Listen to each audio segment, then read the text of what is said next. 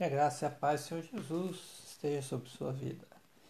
Continuamos então nossa leitura do livro de Gênesis, capítulo 18, a versão NVI. O Senhor apareceu a Abraão perto dos carvalhos de Manré, quando ele estava sentado à estrada de sua tenda na hora mais quente do dia. Abraão ergueu os, ergueu os olhos e viu três homens em pé a pouca distância. Quando os viu, saiu da entrada de sua tenda, correu ao encontro deles e curvou-se até o chão. Disse ele: Meu senhor, se mereço o seu favor, não passe pelo seu servo sem fazer uma parada. Mandarei buscar um pouco de água para que lavem os pés e descansem debaixo desta árvore. Vou fazer, vou trazer-lhes também o que comer, para que recuperem as forças e prossigam pelo caminho, agora que já chegaram até este seu servo. Está bem, faça como está dizendo, responderam. Importante a gente analisar aqui, ó, essa manifestação de Deus, três homens, né? Uma referência também à Trindade Santa. Lógico que não se tinha o conceito nem o entendimento de trindade, né? Nessa época aqui. Só imagine a cena, né?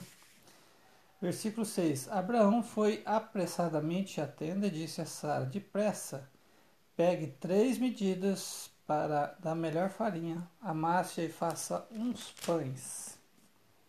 Depois correu ao rebanho e escolheu o melhor novilho e o deu ao seu servo que se apressou em prepará-lo. Trouxe então coalhada, leite e o novilho que havia sido preparado e o serviu. Enquanto comiam, ele ficou perto deles, em pé, debaixo da árvore. Onde está Sara, sua mulher? perguntaram. Ali na tenda, respondeu ele. Então disse o Senhor. Aqui mais uma latinha de rodapé, como gente está vendo aqui, vamos ver. E é, em hebraico, disse ele. Né? Então disse o Senhor, então disse Deus, disse ele, né? Voltarei a você na primavera e Sara, sua mulher, terá um filho. Sara escuta a entrada da tenda atrás dele. Abraão e Sara já eram velhos de idade bem avançada e Sara já tinha passado da idade de ter filhos. Por isso riu consigo mesma quando pensou: depois de já estar velha, e meu senhor já idoso, ainda terei esse prazer? Mas o Senhor disse a Abraão: Porque Sara riu e disse: Poderei realmente dar à luz agora que sou idosa? Existe alguma coisa impossível para o Senhor? Na primeira, na primavera voltarei a você e Sara terá um filho. Sara teve medo e por isso mentiu. Eu não ri. Mas ele disse: Não negue, você riu. Quando os homens se, se levantaram para partir, avistaram lá embaixo Sodoma e Abraão os acompanhou para despedir-se. Então o Senhor disse: Esconderei de Abraão o que estou para fazer. Abraão será o pai de uma nação grande e poderosa e por meio dele todas as nações da terra serão abençoadas. Pois eu o escolhi para que ordene aos seus filhos e aos seus descendentes que se conservem no caminho do Senhor, fazendo o que é justo e direito, para que o Senhor faça vir a Abraão o que lhe prometeu. Disse-lhe, pois, o Senhor: As acusações contra Sodoma e Gomorra são tantas e o seu pecado é tão grave que descerei para ver se o que eles têm feito corresponde ao que tenho ouvido. Se não, eu saberei.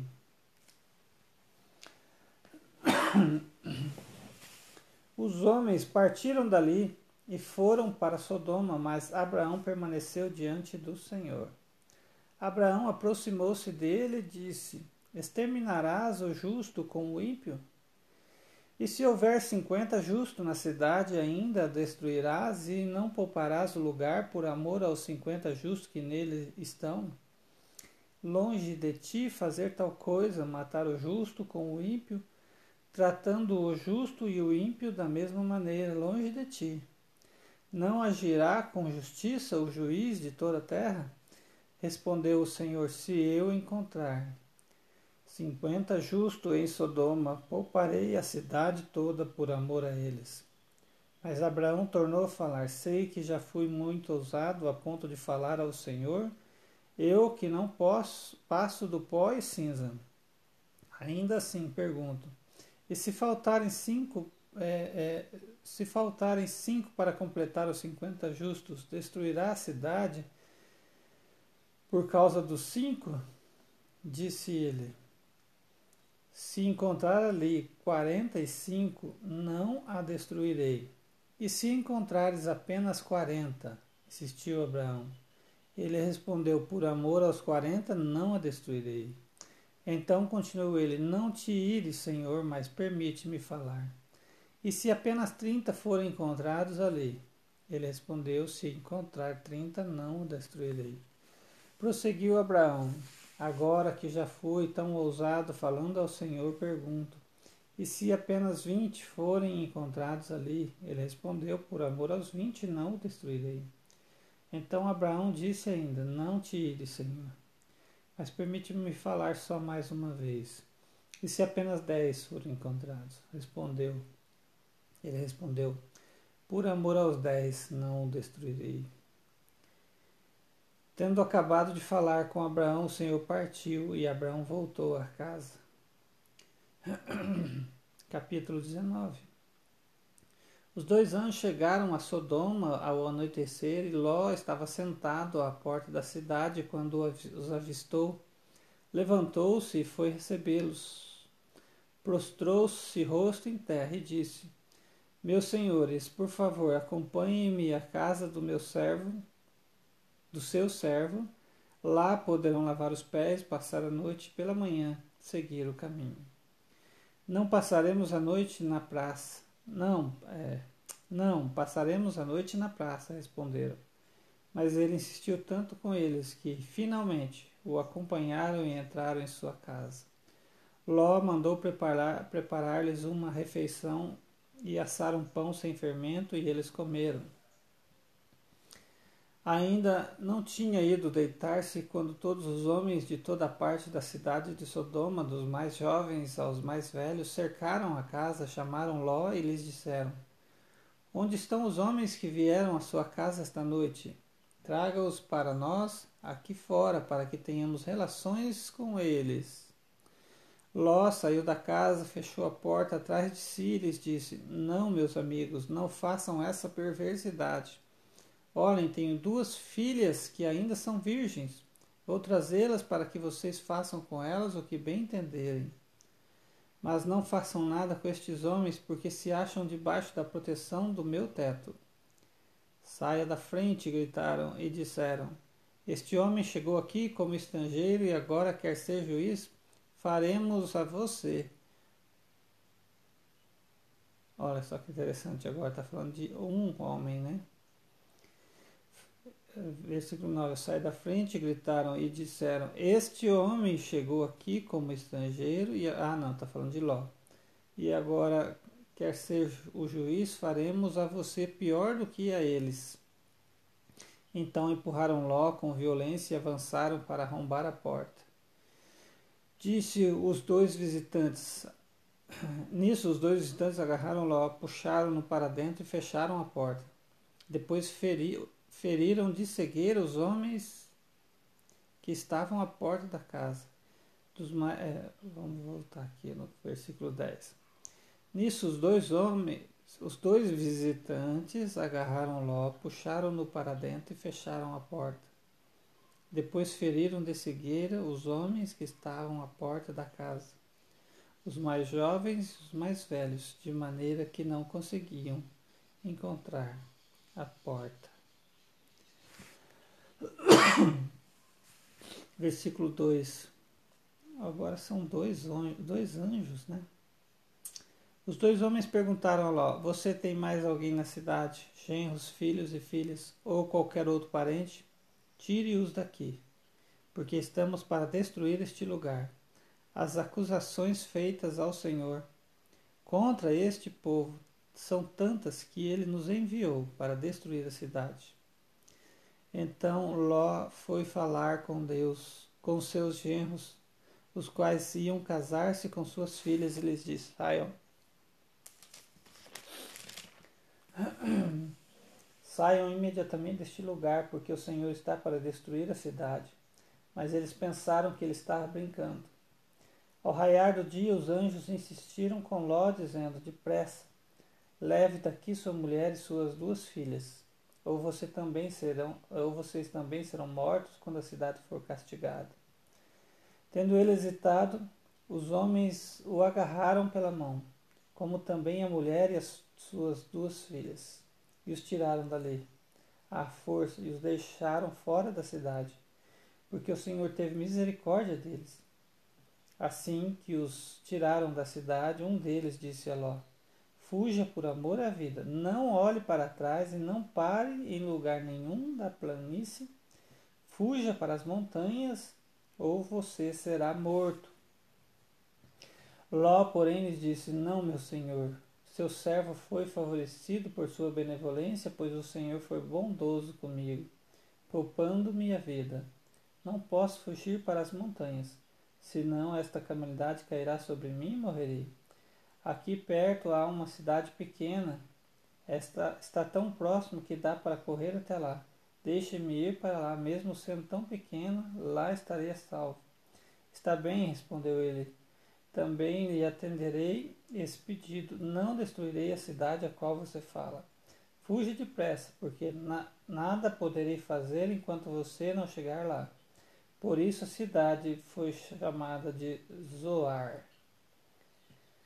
Quando Ló chegou a Zoar, o sol já havia nascido sobre a terra. Então o Senhor, o próprio Senhor, fez chover do céu fogo e enxofre sobre Sodoma e Gomorra. Assim, ele destruiu aquelas cidades e toda a planície com todos os habitantes das cidades e a vegetação.